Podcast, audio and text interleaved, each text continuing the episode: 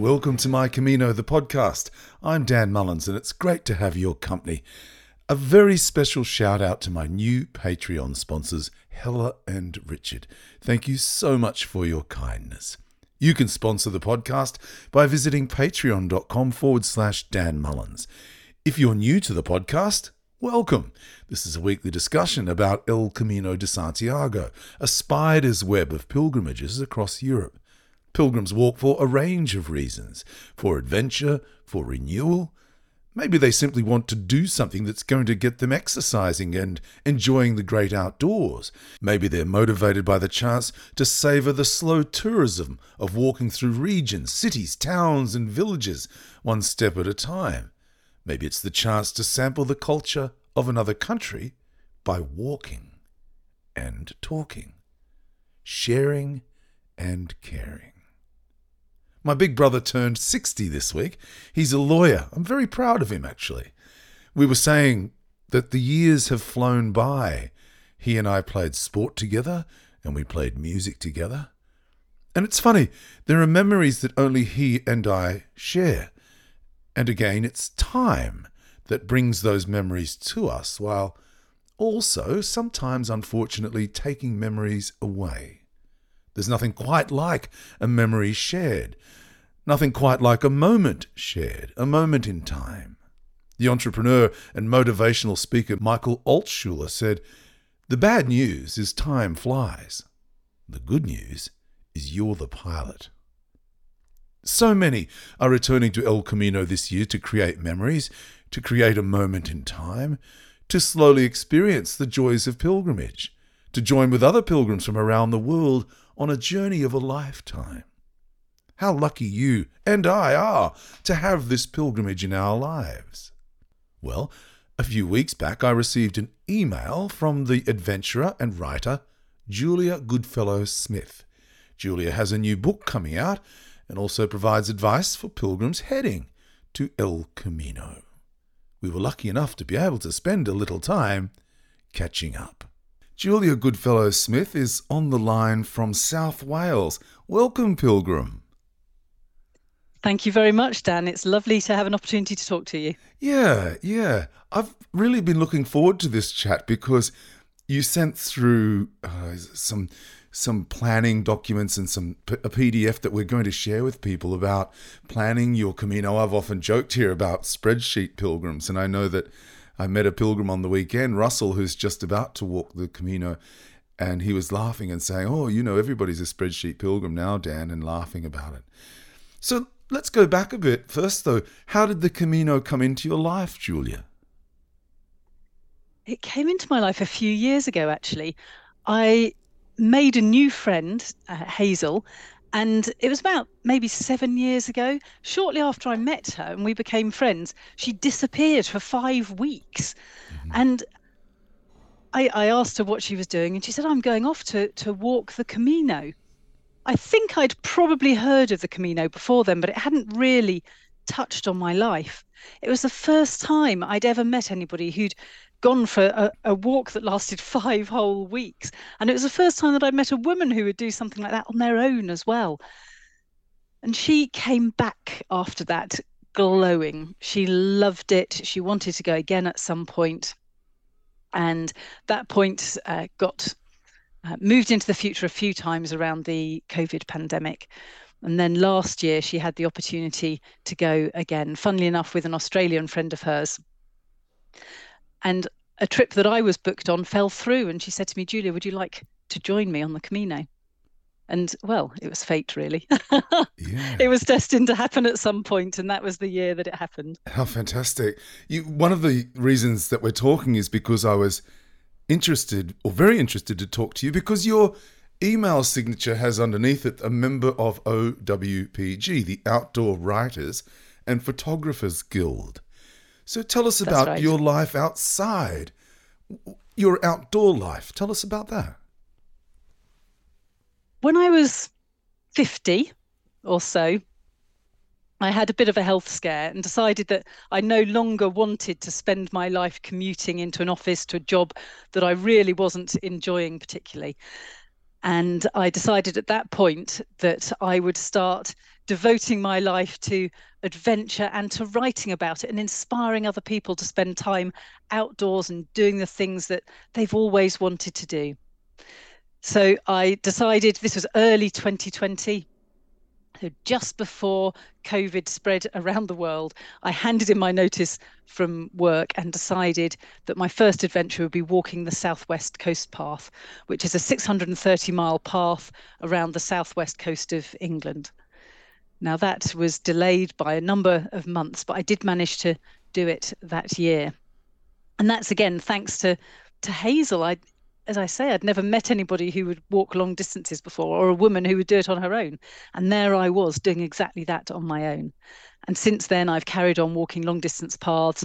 I've cycled King Alfred's Way, which is a 217 mile route around uh, the south of England, around lots of historic and archaeological sites in the south of England. And so I devote as much of my time as I can to being outdoors and doing exciting things outside. But I'm also a writer, so I also spend an awful lot of time at my desk writing books about these adventures of mine, really to inspire other people to have a go themselves, whatever it is that they want to do. I want to help them achieve those dreams. Yeah. When one of your books is Live Your Bucket List Simple Steps to Ignite Your Dreams, Face Your Fears, and Lead an Extraordinary Life, starting today. What's one thing I ought to do, Julia, if I want to start today to ignite my dreams and face my fears and lead an extraordinary life? The obvious answer to that is read the book, of course. beyond beyond that, great answer. I, I tend to find that there are a million and one things that I want to do in my life. I learned long ago that I wasn't going to be able to do everything that I wanted to because life's just too short. So, the first step I would say to take is to write down everything that you've always wanted to do. So, write down your bucket list, prioritize it, and actually decide on the one thing that you're going to work towards. Once you've got that buttoned, you can then take all of the steps to, to plan and to implement your plans and to get out there and do it. Otherwise, it can all just feel a bit overwhelming when you've got um, you know so many things that you want to do. Do we ever put things on our bucket list that are simply unachievable? Oh, probably. Then but, what, what do we do about them? Well, first of all, determine whether they're really unachievable. Mm. If you think that you can't do it, is that is it real? Or is that just a perception that you have that you can't do it? Has somebody else done it in the past? Has somebody got close to? Is there some new technology that will help you achieve what you want to achieve? So I would say if there's anything on your bucket list that you think is unachievable, have a look at it, see whether you can break it down into achievable steps. It's like starting on a long car journey at night. You can only see the bit of road in your headlamps ahead. You can't see the whole of the journey. And if you can get to the end of the, the where you can see on the headlamps, there'll be another step that you can see that you can take. Yeah. Yeah. And if it's really impossible, then leave it on your bucket list because one day in the future you might see how you can achieve that thing. Mm. And I guess as well, if you're making sort of small steps toward your greater goal, you ought to really ach- uh, celebrate those little steps, those little achievements. Absolutely, I've got all sorts of silly things that you can do to celebrate in in live your bucket list, including things like um, when you've when you've achieved one step of the goal to to just lift your arm up and pat yourself on the back.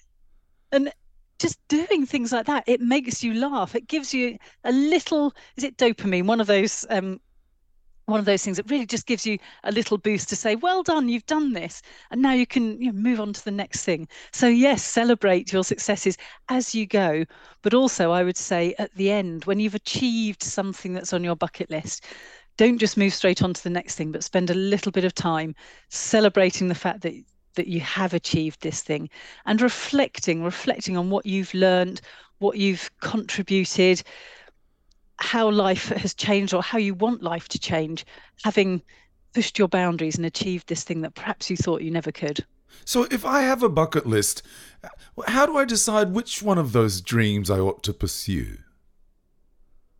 There's a process that I describe in some detail in the book, which it's a scoring mechanism. I'm, what can I say? Love spreadsheets. and it, it's a score scoring mechanism. So if you think about your your values and the things that are important to you and score each of your bucket list dreams against those you'll come up with something that looks like it's um, going to be the one for you to take forward next. Now all sorts of other things come into play. Something might be happening in the world that's stopping you or you might have an opportunity land on your lap like i did with walking the camino last summer so keep your eyes open for opportunity and don't stick rigidly to, to what you're doing. But you can you can filter it down. You can uh, think about the things that absolutely you don't want to do. For example, for my first trip, I decided that I didn't want to be away from my husband for, for terribly long. So doing a long distance footpath in the UK meant that he could come and join me for a few days here and there. And I wasn't away from him for months on end. So anything that was on my bucket list then that took me away from home for an awfully long time, I decided to reject for that point in my life. It might be that later on we either do those things together or I'm more comfortable spending more right. time away from him. Right. So you can you can have a look and see what's important to you. And when you when you've got something that you think is the bucket list dream that you want to pursue, I then suggest that you think about how you're going to feel when you've achieved it and how you would feel if you don't pursue that bucket list dream? Are you going to be upset and disappointed, or actually you just going to think, hmm, it doesn't really matter? Because if it's the latter and it's difficult to achieve, then uh, what's the point in spending all of that energy trying to get there? If you're excited about it and you think, oh, this is going to be amazing, and if I don't do it, I'm going to be so upset with myself, then that's the one to take forward at this point in time. What about if I can't afford it? Ah, there's a whole chapter in the book about that as well. if you can't afford it, there, there are all sorts of things that you might be able to do to bring something within uh, your budget. You could perhaps, for example, thinking about walking the Camino, you could instead of walking the whole of the Frances route, you could walk, you could walk it in weeks, one week a year, for example which would bring the costs down because you're not paying for accommodation and what have you for five whole weeks. You might be able to uh, borrow equipment, for example. If you can't afford the backpack to use, you might be able to borrow it. When I cycled King Alfred's Way, one of my friends lent me a bike. In fact, he built me a bike. It was the most amazing mountain bike that I got to ride for a week. It spoilt me forever. but I didn't have to go out and spend thousands of pounds on a on a mountain bike. So there might be ways that you can bring the cost down, or there might be ways that you can perhaps make extra money or save money in your everyday life to start building up your pot of savings so that you can afford your dream after all. Yeah, right. See, I wonder then, you know, for, for someone like me in Australia, going every year for a week is simply not achievable. It's even more expensive, obviously. It would make it preposterously expensive. So for the Camino, yes, yeah, yes. yeah, because so it's so far away, and we were we were joking before we started um, that you were in South Wales talking to me, and I live in New South Wales, and whoever named New South Wales in Australia had no idea what the climate and and uh, and was like because it's nothing like South Wales. I'm absolutely sure of it. Australians are a long way away, but we yeah also we kind of counter that. We, we know that we're a long way away, and we know that it's going to be very expensive. So we we counter that, and we prepare for that, and we are often prepared for that there might be something that you could do in Australia as well. Maybe you don't have to travel halfway around the world to walk the Camino. I have no idea whether you have pilgrimage routes in Australia, but you might be able to turn some sort of walking route nearer home into a bit of a pilgrimage route for yourself. Mm, without having to travel halfway around the world if you can't afford it or if you don't want to fly because of course a lot of people don't like flying these days there, there are other ways that you can achieve things that perhaps aren't quite exactly what your dream was, but will be similar enough for you to feel like you've really achieved something anyway. Yeah, wow, that's great advice. Oh, I really love that. That's fantastic. Now, you've put together a PDF for people who are thinking of walking the Camino. It's a kind of it's a kind of guide and it's a kind of uh, a means to help people get themselves to their, their, their journey together. Uh, in it, you say we walk to achieve a physical and mental challenge, process grief, maybe rediscover our place in the world. We walk for sheer joy of putting one step in front of another and for the peace and mental clarity you gain on the trail. The Camino, you say, is open to everyone. So, why did you decide to put this this ready reckoner together to help people uh, to help people prepare to get to the Camino?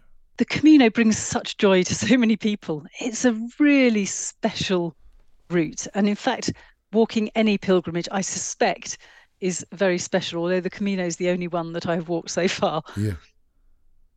And why not help other people to achieve that? I've written a, a full book about my Camino experience to inspire people to to walk the Camino, but it also gives the, the second section gives a lot of practical advice about what accommodation is like, how to choose the route that you want to take, because we talk about the Camino, but it's actually a whole network of routes across Europe that all lead to Santiago de Compostela in northwest Spain. So I've got the book and I've also produced this PDF, which is a, a free PDF that anybody can download from my website. And that's a, it's two pages of A4 and it has questions on it that you might like to think about if you're preparing for any sort of a pilgrimage, which includes the practical considerations of when you're going to walk and what you need to take with you and things like that. Mm. But it also asks you to think about what's going to make this a pilgrimage for you rather than a, just a long distance walk? Are there questions that you want to ponder while you're walking, or people that you want to think about and hold in your heart while you're walking? Mm. So it includes the, the, the practical and the spiritual, I guess. Yeah. So just tell us a little bit about that. How do I make it special? How do I make it a little more spiritual than just a long walk? The British Pilgrimage Trust is a charity here in the UK, and they have defined pilgrimage as it's something like a a, a walk with uh, an intention to a special place. Mm. So the it's not necessarily a religious walk, and most of the people who walk the Camino, in fact, are not walking for purely religious reasons, and a lot of people aren't walking for any religious reasons. But that's not to say that you can't turn it into a pilgrimage anyway, a time for uh, reflection on the world or on yourself, perhaps how you fit into things. As I've said, lots of people walk to process grief and to think about their loved ones who are no longer with them. A lot of people find themselves at a crossroads in their life, and walking has this this power. Just walking day after day gives you that clarity of thought, clears all of the daily clutter and busyness that we normally have in our lives out of the way so that we can think about what we need to think about. And to some extent, you can do that with any walk and to set an intention before you go. So to think about some of those questions. Um, what is it I love about my life? What is it I love about myself? What do I find difficult about the people I spend time with? And do I need to do something about that? There are all sorts of these questions that you can just put in your mind or maybe write in your notebook before you start walking. And you may well receive clarity on some of those answers as as you walk. Yeah. And sometimes it's good not to have the answers, isn't it? Oh, now then, there's a question. Possibly, yes, to have some mystery still in your life. Yeah, yeah. Because I know that um, when I perhaps pose a question to myself and think, I don't know the answer to that question, that going for a walk helps me find the answer. Walking is a good way to slowly consider what I need to consider in order to reach that decision that I ultimately will either make or not make, or or decide or not decide. Walking's a good way, isn't it? What do you what do you write about walking and, and the slow meditation of one step in front of the other of pilgrimage? In my books, I, I I talk about my experience of it because that's what I know about. I also, in fact, in the Walking the Camino, my book about the, the, the Camino, gave my Camino family. So you you generally you seem to start walking in small groups with you know with a friend or on your own when you walk the Camino, and gradually accumulate friends who you walk with or stay with, or meet up in in the evenings or for lunch or what have you, and you accumulate this uh, Camino family as I think of them. And I asked my Camino family to also write short sections in my book about their experience because it would be different to mine. So, what benefits did they get from putting one foot in front of the other every day? Now, for me, there's just a simplicity that everything else falls away. You've got everything you need on your back, and all you need to do is walk until you reach your next destination. Make sure you eat and drink, sleep, get up in the morning, and do the same thing again. Now, when I was 20, I would have thought that sounded really boring, but actually, it's fantastic because you can look at the, the, the, countryside, you can enjoy the wildlife, you can have these. When you're on a pilgrimage, you seem to it seems to open up people's hearts to sort of deep and meaningful conversations. And you can let all of that happen without the noise of everyday life getting in the way. Yeah, everyday life getting in the way. I really like that. You know, the the the new book comes out in just a couple of weeks, mid-April, is it, Julia? I think it is. Yep, that's yeah, right. Yeah. What's it called? It's called Walking the Camino. Right. And journey, sorry, it does have a subtitle: A Journey for the Heart and Soul a journey for the heart and soul. And you you mentioned people like Sarah Duma, whom I've spoken to here. There's also information about the Confraternity of St James. I've spoken to uh, members of the, the, the confraternity and indeed Johnny Walker Santiago himself. You talk about the British Pilgrimage Trust, and I've interviewed people from there as well. Uh, there's all sorts of resources in there. But what do you hope mostly to achieve with Walking the Camino, the new book coming out in a couple of weeks' time? I hope that I'll inspire people to think about their lives. Maybe I'll inspire them to walk the Camino as well. But both of those things, I think the book will appeal to people who like to read about and think about other people doing these things, even if they're not going to themselves. And also to those people who are thinking of walking the Camino or any other pilgrimage. Because it'll give them an idea about what to expect, what sort of adventures you might have on the way, because it's not all plain sailing. You walk for a month or five weeks or what have you, and it's not everything's not going to go right the, the whole time. So of course you have these mini adventures on the way and the people you meet and what have you.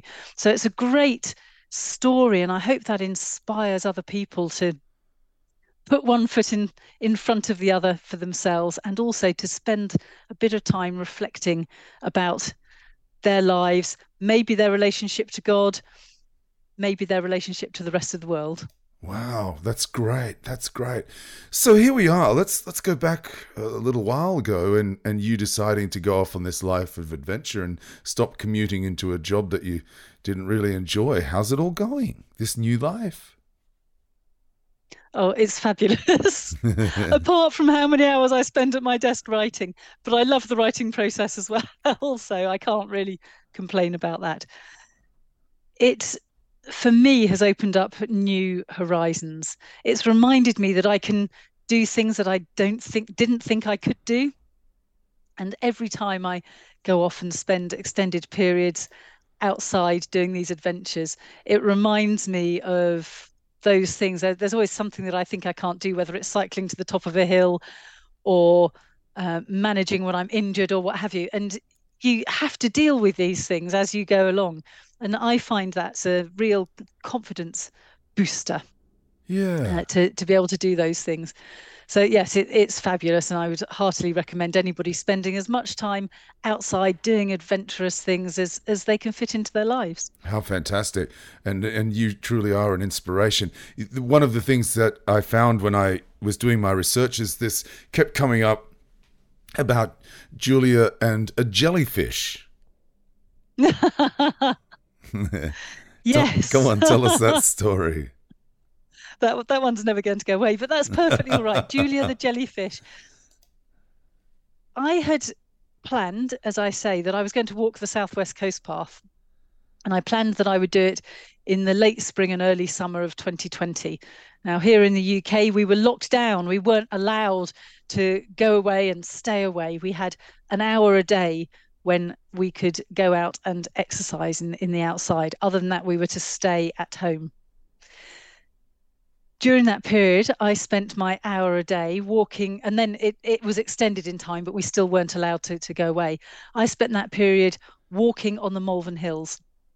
I am a great one for looking for the silver lining in any situation and seeing what good can come out of it. I had planned to walk the Southwest Coast Path to raise money for the Marine Conservation Society here in the UK. And I'd planned to do it dressed as a jellyfish. Now, I couldn't do that because I wasn't allowed to go down to the Southwest. So I walked on my local hills dressed as a jellyfish instead. And it caused quite a stir. because I spent the whole of that summer when we weren't allowed to go anywhere else training. It, it was training walks for the Southwest Coast Path, but also, you know, talking to people about marine conservation and looking after our planet and um, wearing this ridiculous jellyfish costume, which is really good fun. yeah, yeah, it is. It is. The pictures are fantastic, but the environment's very important to you, isn't it? It is, yes. I am an environmentalist as well as an adventurer and writer because this is our world. It's such a special place. Yeah. It brings such joy to so many people. Not just joy, but it gives us a home, it gives us food, and all of those things, essentials that we need for life. And we are systematically and consistently spoiling this world, our home that we live in. So it's really important to me in everything I do to just remind people about how important this place is, how important it is to us to breathe clean air, to have clean water in our oceans, to have habitats that uh, baby fish can live in so that we have fish stocks that we can then eat if we if yeah. that's what we want to do yeah. rather than just depleting the world's resources yeah. so i like to have the opportunity to talk about these things whenever i can again in the hope that people just make small changes to their lives, maybe uh, talk to their uh, politicians and encourage them, or talk to co- corporations, or take it into work and encourage uh, more action to protect this amazing world of ours. Yeah, yeah. I couldn't agree more. I think that's wonderful. And it's a message that we, my generation, ought to be absolutely screaming from the rooftops because I want my children and grandchildren to say, hey, dad, granddad, you guys were the ones who made the change. And you guys were the ones who made the sacrifices. You guys were the ones that changed everything. Um, but I just sadly feel like my generation's not going to be that generation. And I will. Oh, I really hope you're wrong there, Dan. Well, I do. I do. I really do hope I'm wrong.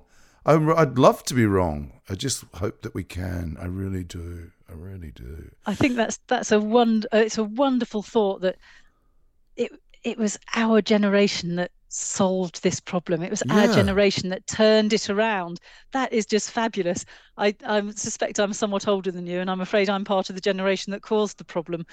But to think that that that's such a positive message. I love it. Yeah, yeah. I'd love to be able to say um, I did my bit. Yeah, yeah. So I've, I've in the course of my research, I was on your website and I found in amongst the resources that you've done, it's a great website, by the way. Um, there's some really great information there. JuliaGS.com, JuliaGS.com.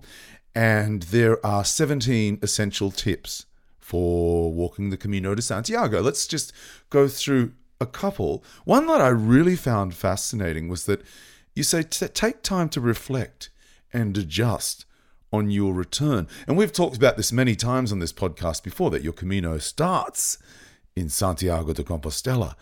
But you say if the Camino has been a spiritual journey for you rather than just a long distance walk, it'll be difficult to slot straight back into your normal life when you arrive home. Amen to that. Well, make sure you say to carve out some time for further reflection. And this is what I found really fascinating. It can be hard on those people close to you when you return. They will have missed you and want to spend time with you. And they might find it difficult to accept the changes you want to make to your life. Be gentle with each other and give yourselves time to adjust. I really like that. Take time to reflect and adjust on your return. I think that's so important. The Camino means so much to people. And when you arrive home, you've had weeks often away from that busyness of everyday life. And it can hit you when you get home. All of those things come flooding back in. But actually, you want to take what you've learned, take what you've felt, take those changes inside yourself and make sure that you find a way to to to bring that forwards with you in in your life. And if you allow all of that busyness to just crush you again as soon as you get back, then you won't gain all of those benefits. And I think that is really hard for the people that that are at home who who've got you back and they they want to spend lots of time with you because they've missed you and they might uh, you know they would have liked you how you were and here you are wanting to make changes to make mm. things different yeah. And so yes I, th- I think we just need to be aware of that and talk to each other and make sure that we have some reflection space as well built into our, our lives when we get back yeah and i like the take the time to adjust you, you're going to mm. be different you're going to feel differently, aren't you? Absolutely, yes. Yeah. And I, for to me, these things just they, they just take time. You have to give yourself time and space to make those changes that you want to to make and to reinforce them. I guess you you, you can make decisions. You can um, feel different when you're away from home, and you need to strengthen that and reinforce it when you get home to to make that fit into your normal life because walking on the Camino isn't your normal life. You're stepping out of it for a while. Yeah. When you step back in, you want to, to to maintain those benefits. Yeah, the benefits exactly. Wow. Yeah, yeah. Other tips uh, on Julia's website again, juliags.com, and these are the 17 essential tips for walking the Camino. Talk to fellow pilgrims. I love that.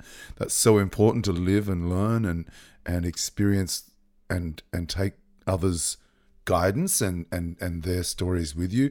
Um, you say consider the Camino as much more than just a long distance walk, and you say tip number 14 remember this is your camino. You say walking your own camino walking too far or too fast is more likely to cause injury. We saw you say lots of strapped knees and legs covered in physio tape and you say in that note this is a pilgrimage not a penance.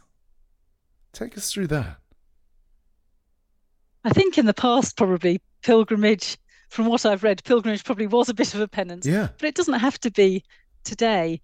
If you want to gain all of those sort of spiritual benefits of the pilgrimage, you don't necessarily have to put yourself through hell to get there.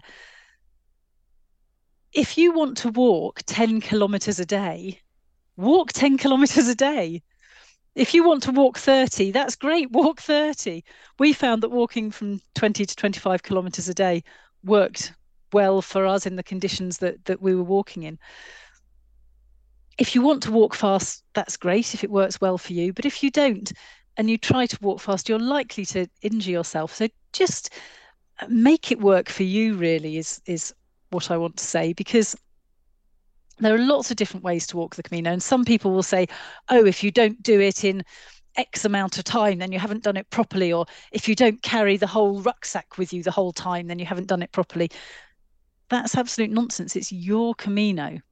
You do what's right for you on the Camino and what you need to do, whether that's walking fast, carrying a lot of weight, uh, light weighting and sending your pack ahead every day. It's it's all legitimate. There's nothing wrong with any of those options. So make it work for you. Yeah. Tip number 12 is consider your diet. Mm. Yes, actually, I wrote that list before I walked the Camino a second time in the winter, and that became even more important. When when you're walking, you use a lot more of everything. So you use more energy, you need more calories, mm. But you also use more of the the minerals and what have you and the vitamins and you need to take all of those in. And i was very conscious when i was walking my summer camino on the french route that i was actually eating a pretty good diet. I was getting lots of salads and vegetables and what have you and, and, a, and a bit of meat and it, it, it came together really well, but I did still take iron tablets because I found in the past that I suffer from iron deficiency anemia if I walk hard and don't take the iron tablets. And that just makes you exhausted and very ill. So I took iron tablets. On the winter Camino, I was expecting that I would have as good a diet again as I was walking. Right. But in actual fact, because a lot of places were closed, there weren't many pilgrims around. It was a different route. I was walking the Portuguese route. And we essentially only had access to seafood every day. I mean, it's in Galicia, which is where um, the uh, Santiago is. It has the most beautiful seafood if you eat seafood. Yeah. But we ended up eating seafood every day, and there were very few vegetables in with it. It was just um, squid and bread basically every day.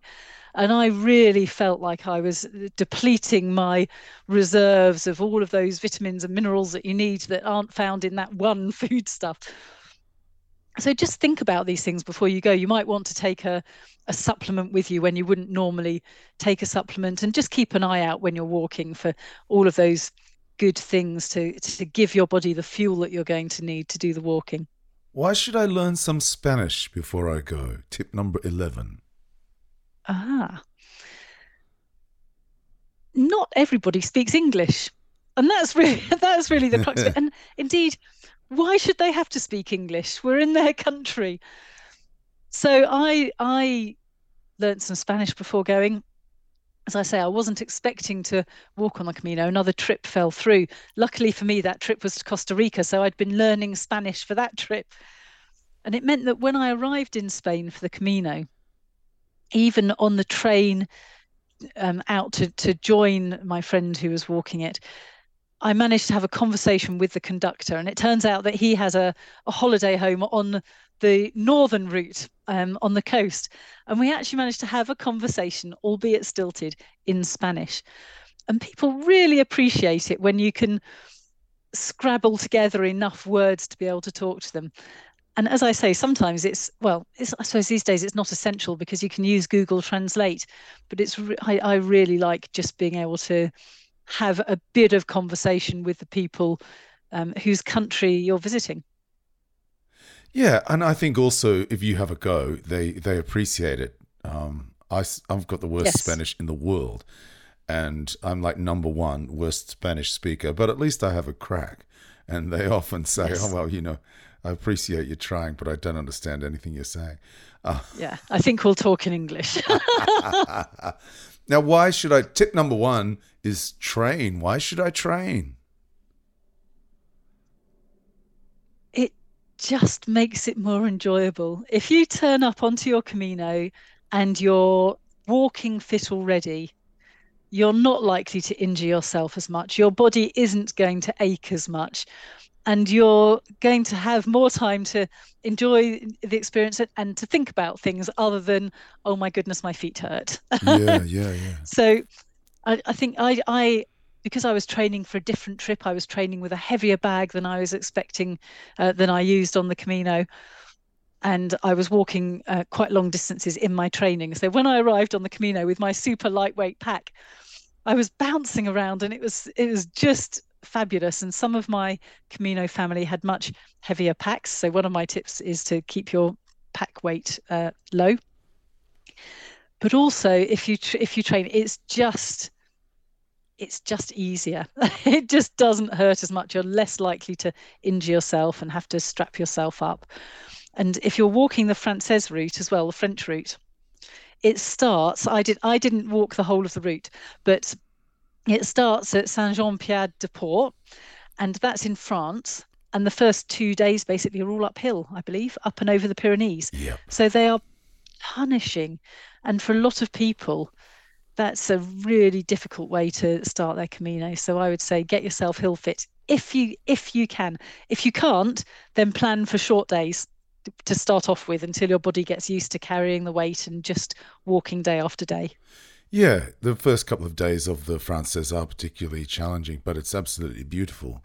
It's really worth doing. Mm. I certainly wouldn't skip it because it's difficulty. I would simply do some miles before I go. If, I, if I'm going to be walking 25 kilometers a day, let's say I aim, that's my goal on the Camino Francaise, how far should I be able to walk comfortably before I go? I tend to work on about 16 kilometers, 10 miles a day. Right. With with my weighted pack.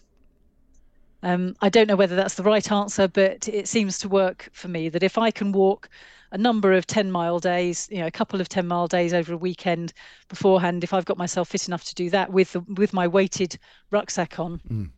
then I'll be fine. It'll be harder work when you get out there and, and walk the Camino, but it won't be um, too punishing. yeah, yeah. Well, it's it's. I mean, if if you're crazy enough to um, to not do any training, then you're inviting the prospect of blisters. First of all, um, mm. secondly, it's dangerous walking the Pyrenees. You really need to have a certain level of fitness so that you can be agile enough to to negotiate the, the difficult terrain. It's not safe. It's yeah. it's dangerous and and you really need to have done that bit of research. I, I don't actually know of anybody who's just turned up without doing any training, but certainly I would be suggesting that you, you get out and walk, even if for no other reason. Uh, you can go with the confidence that you know that you can punch out 20 Ks, that, you know, yeah. you're confident that you can do it. Yeah. Yeah. Yeah. So what's one of the, one of the, uh, subjects of the new book is divine intervention. Tell us about divine intervention.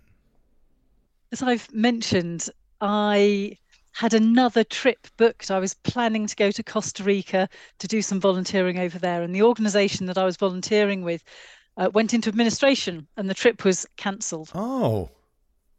And I had I'd toyed with the idea of walking the Camino. It was since that, since the the day when Hazel came back and was was so excited about her trip and so pleased with it all of those years ago, I'd been interested in the idea of pilgrimage and the Camino. I wasn't sure whether I wanted to walk a route that had so many people walking it. Right.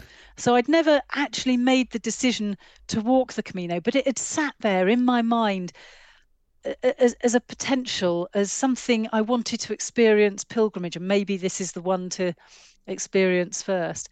And so maybe it was divine intervention that cancelled my trip to Costa Rica and gave me the opportunity to walk the Camino this summer because Hazel already had the trip planned. She asked me if I wanted to come along, and all I needed to do was turn up and join them. yeah. So it was it was perfect. Yeah, it was divine intervention. There you are. You see, I think that when we open ourselves to the possibility of divine intervention, it makes it so much easier for it to happen. And you talked about one of the other uh, tips in your 17 tips for, uh, for, walking the Camino on your website. You talk about walking and talking to other pilgrims. That's very important, isn't it? It enables you and, and helps you to share your journey with others. It does, and some of the, the some of the other pilgrims that I met on my Camino, on my Caminos, because yeah. I walked one in the summer and one in the winter, as I say, have made a real difference to my life. As I say, there's something about being on the Camino that opens up hearts and minds, and you have conversations that you just wouldn't normally have with people because a lot of people who are walking the Camino are walking it for a reason that isn't just long distance walking.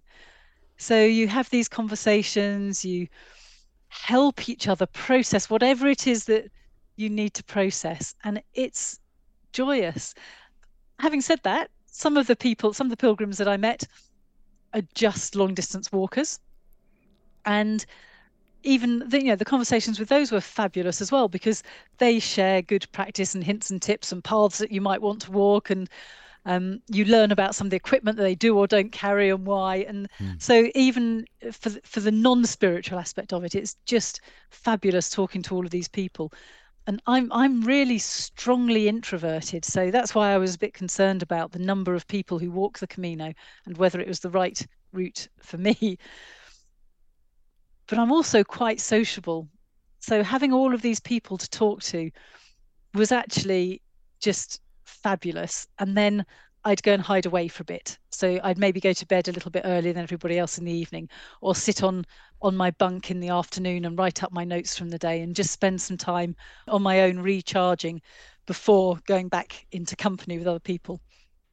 But uh, yes, the the people really make it a special uh, experience. Yeah. So what did you, or what have you learned about yourself in the process of this discovery because it's only a few years ago that you decided to take a different path in life, a very brave decision in many ways. What have you learned about yourself? Not only just on the Camino, but this pilgrimage of change that you've undertaken. Something that I've learnt that I didn't realize until I completed my second Camino, I don't think. That was when I felt like the Camino was was done for me. You know, I'd I'd finished. I may well be called back to it in the future, but having having walked to it felt felt like okay, that's that's fine. It's complete. And one of the things that I realised I'd I'd learnt, which I it feels a bit stupid feel, feeling the need to learn it again, but this idea that that confidence isn't something that you just have; it waxes and wanes, and to do things that boost your confidence and to keep on doing things that push your boundaries and boost your confidence and remind you that you can do things that perhaps you didn't think you could is really helpful. Because otherwise you know you, you've done something like I, I walked the southwest coast path solo and i knew i could wild camp because i'd done it for the first time ever. I knew I could solo hike because I'd done it for the first time ever. I could make decisions on my own because I didn't have anybody else to refer to and, and, and I had to. It really boosted my confidence. But over time, I think that drops off, or it certainly does for me. It, it drops off. And so you need to carry on reminding yourself and doing things that, that bring it back up to the level that you want it at. And wow. one of the things for from the from the Camino was the fact that I gained I gained a trail name, which I hadn't expected because I've never really had nicknames. I'm not the sort of person that people feel the need to give nicknames to, and and I gained the trail name of of Snow Light. And the reason that I was given this trail name was because I tend to bounce around the place and, and, and I love pointing out the birds that I'm seeing and the trees and the landscapes and the sky and the sun and sunflower. You and I'm just loving everything that, that, that I see. And apparently Snow White does exactly the same thing. She opens her windows in the morning and greets the day and the birds and what have you. So that's that's the sort of Snow White element of it. And then the, the the light part is that I knew the weight of everything in my rucksack because I wanted it to be as comfortable a Camino as I, I could have within the, the the boundaries of what I was doing. So I didn't want to carry extra weight with me. And for me, that became really important for me as a writer as well to think of myself as Snow Light. I love that persona. It fits me really well. The idea of spreading that joy, that inspiration, the the love of life, and yet also having that technical side of things of helping people to achieve their own dreams and, and getting into some of the, the detail of what you need to know to to get things done. So for me, learn, you know, getting that trail name and thinking about what it meant to me and how closely it fitted me was just fantastic and made me realize as a writer that that's a really good angle for me to take on the things that I write because it is me. Snow Light. Snow Light. That's yes. great. Yeah, no, I really enjoyed reading that part of the book. It's interesting the way you write about it is that you're so welcome to taking on that persona, aren't you? I am. Yeah, yeah, yeah, yeah. you know, you're really happy with it. I think it's fabulous. Yeah. Tell us about reaching Santiago. That's interesting because I'm not religious. I'm not a Catholic, and I on the summer Camino, I was a bit disappointed to reach Santiago because I could have walked for weeks longer because I love the, the walking and I was enjoying the experience so much. And I, I got to Santiago and I got my certificate. And quite often I find actually at the end of a, an, an adventure, it's slightly disappointing. You've achieved what you wanted to achieve and you should be so happy. And and some a part of you is but a part of you is just disappointed that the adventure is over.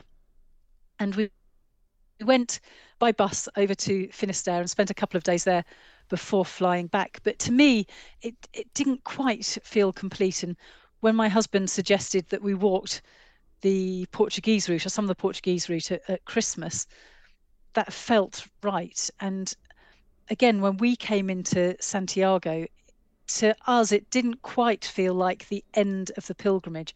And we went out to Finisterre and Muxía, uh, two towns on the coast where they have a, a, zero kilometer way marker at both of them. And lots of pilgrims walk on, as I'm sure a lot of your listeners know, to, to these towns. We didn't walk on, we hired a car and went there. But for me, standing at the edge of the land and the sea by the elements hearing the waves booming onto the rocks at Muxía, feeling the power of nature.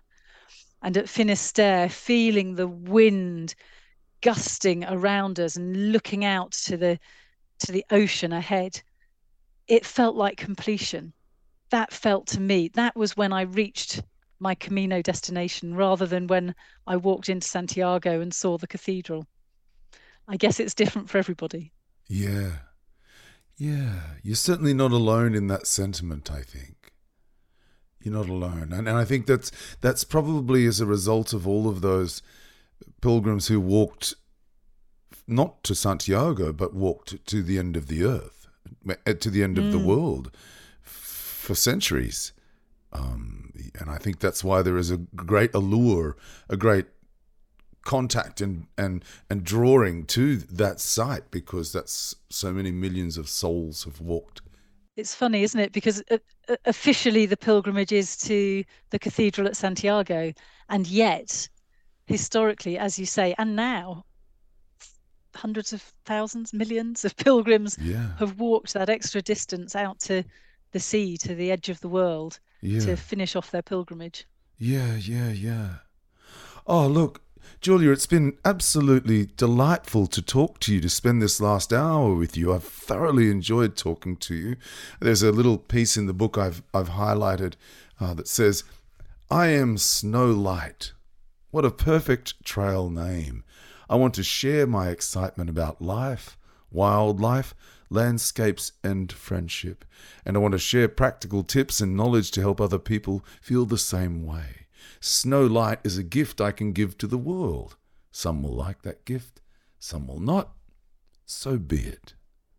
I thank you so much for taking the time to talk to me and for sharing some of that wisdom, some of that excitement about life, wildlife, landscapes, and friendship. Good luck on the book. It's out in a couple of weeks' time. Give us the title one more time. Thank you, Dan. It's Walking the Camino, a journey for the heart and soul. And you'll be able to pre order it or order it once uh, once it's out at uh, www.juliags.com forward slash Camino. There you are. Fantastic. Thank you, Julia. Thank you for taking the time to talk Thank to you, me. Dan. Buen Camino. Buen Camino. That was the British pilgrim, adventurer, and writer Julia Goodfellow Smith. You can find her via juliags.com.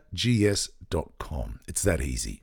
A very special shout out to my new Patreon sponsors, Hella and Richard. Thank you for your kindness.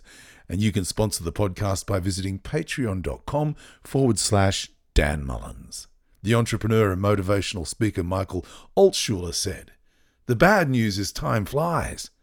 The good news is you're the pilot. Have a great week, everyone. Walk on.